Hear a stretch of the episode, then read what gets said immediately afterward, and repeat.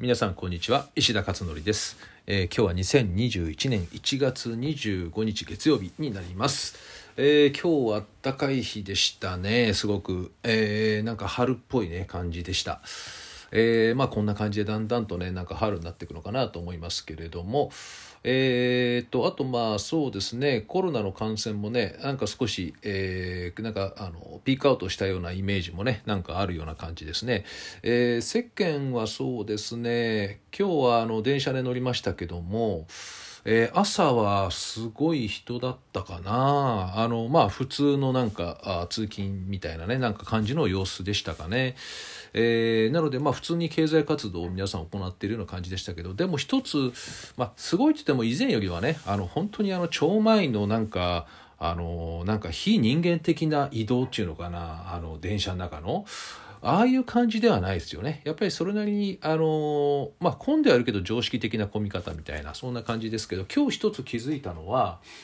あの、あれですね、女性が多いなって思って。えー今まではですね、朝は大体あの、サラリーマンのおじさんたちが、あの、たくさんいて、女性ってあんまり見ないですよね。でも今は学生と女性が結構多いなっていう印象でしたね。だからもしかしたらテレワークやってるのかなという感じですね、男性陣は。あのもちろんいるんですけどね。今までは男性女性のこれ感覚的ですけどね、えー95対5ぐらい、えーもしくは90対10とかそれぐらいの感じで男女っていう感じのイメージね。イメージだったんですけどなんか今50対50っていうねそれぐらいの感覚でしたかね、えー何かやっぱりこう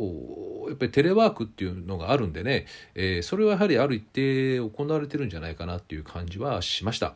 それで今日ですねブログに書いたのは、えーこれはヤフーニュースのコメントについてなんですけど、えー、と今日ねあれな昨日の記事なんですけれども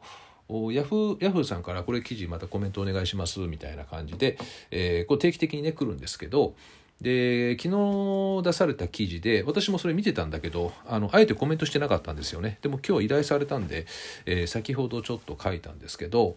えーどんな内容かっていうとあの例の宇都宮大学があ二次試験やらないと共通テストのみで判定しますみたいなあ感じで、えー他にもなんか大学がね大学入試の方法を変更するっていうことで、えー産経新聞の記事ですけどね。相次ぐ大学入試の方法が変更、えー頭抱える受験生というタイトルで、えー今回記事が出ていて、まあ、それに対するコメントなんですよね。で、まあ、今回のはですねこれ実はこの事態って大学側は多分初めてと去年も実はもうコロナは3月ぐらい2月3月には結構出てたんですけどあのなんとか乗り切りましたよね。中学受験高校受験大学受験も。なんとか乗り切った感じ？去年は、えーだけど今年はもう丸かぶりなので、えーもう非常にこう大変な状況をね、えー各大学も迎えて高校もねそうですけど感染対策をいろいろやりつつ、え綱渡りみたいな感じでねやっていました。だから初めての体験になるんですよね今回は。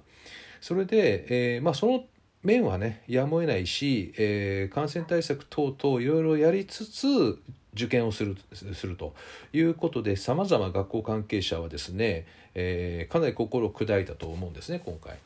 でただあなんか直前になって、えー二次試験やりませんとつまり個別入試と言いますけどね、えーやりませんというようなことが出たりあと高校もなんかありましたよね。えーなんか前日前々日だったか？なんか宮城県の学校だったと思うんですけど、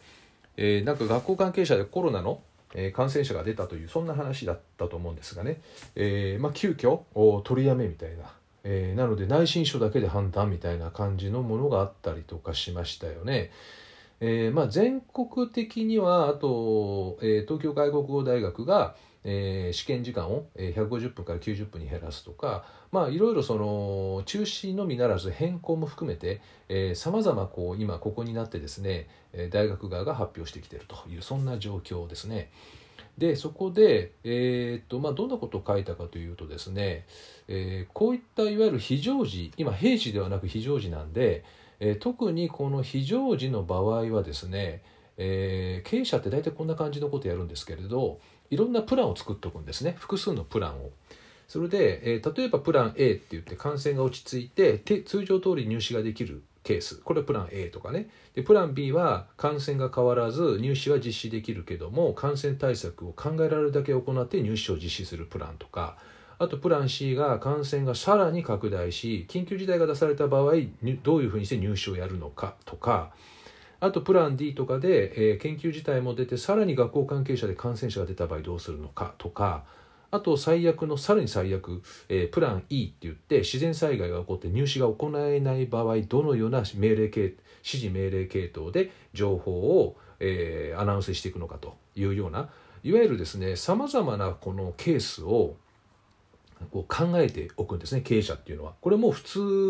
通やるんですねこういったことっていうのは経営者っていうのは。それで要するに何が起こるかわからないので、えー、平時から大体やってますかね。ここまでね平時の場合ここまで細かくは分けないけれども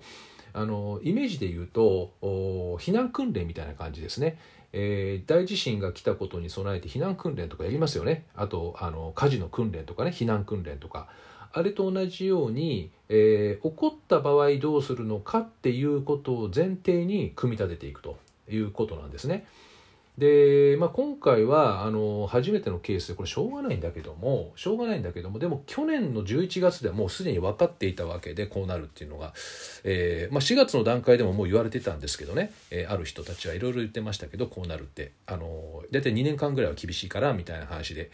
えー、なのでうんだからこういったプランっていうのを複数作りでさらにえー、一番問題なのは受験生が混乱しないようにするってことなので、えー、これをですね事前に、えー、いろんなケースが想定されるのでこのいくつかの複数のプランについて、えー、こういったことが起こった場合はこういう形にしますとこういったことが起こったらこういう形にしますっていうのをですねあら、えー、事前にアナウンスメントしておくっていうことなんですよね。で今はもうホームページとかですぐオープンにできるので、えー、そういった形でタイムリーに出しておくっていうことになると思います。でおそらく、えー、こういった出し方普通するんですよね。えー、っとですね、えー、感染状況によっては入試のね形態が変わることがありますみたいなこういった形よくありますよね出しておく。えー、でこれはですね問題ないと思うんですけど全然この言葉ね問題ないと思うんだけども、えー、これ直近になればなるほど生徒たちは混乱するんですよね。入試形態変わることがあるって書いてあるけどこれってどう変わるのかなとかいつ変わるのかなってどんなふうに変わるのかなっていうのですね、えー、これ結構気になりますよね。で直近になっても情報が更新されないで突如入試ありませんみたいなことがボーンと出されるとですね、えー、どういうことが起こるかっていうと受験生の心が動揺するんですよ。でこの直前期っていうのはあのただでさえシビアな精神状態にある受験生なんでえー、変な動揺はできれば与えたくないですよね。だからあらかじめこういう時はこうなりますよっていうプランをいくつか複数出しておくとですね、えー、そうすると受験生もあらかじめ想定できるということで突如アナウンスされてもあプランがこのプランがになったんですねっていう感じで動揺のそのレベルは低くなると思うんですね。えー、ここがですねやっぱり本来はあ主催者側が出しておいた方がいいんじゃないかなっていうふうに私はね思いました。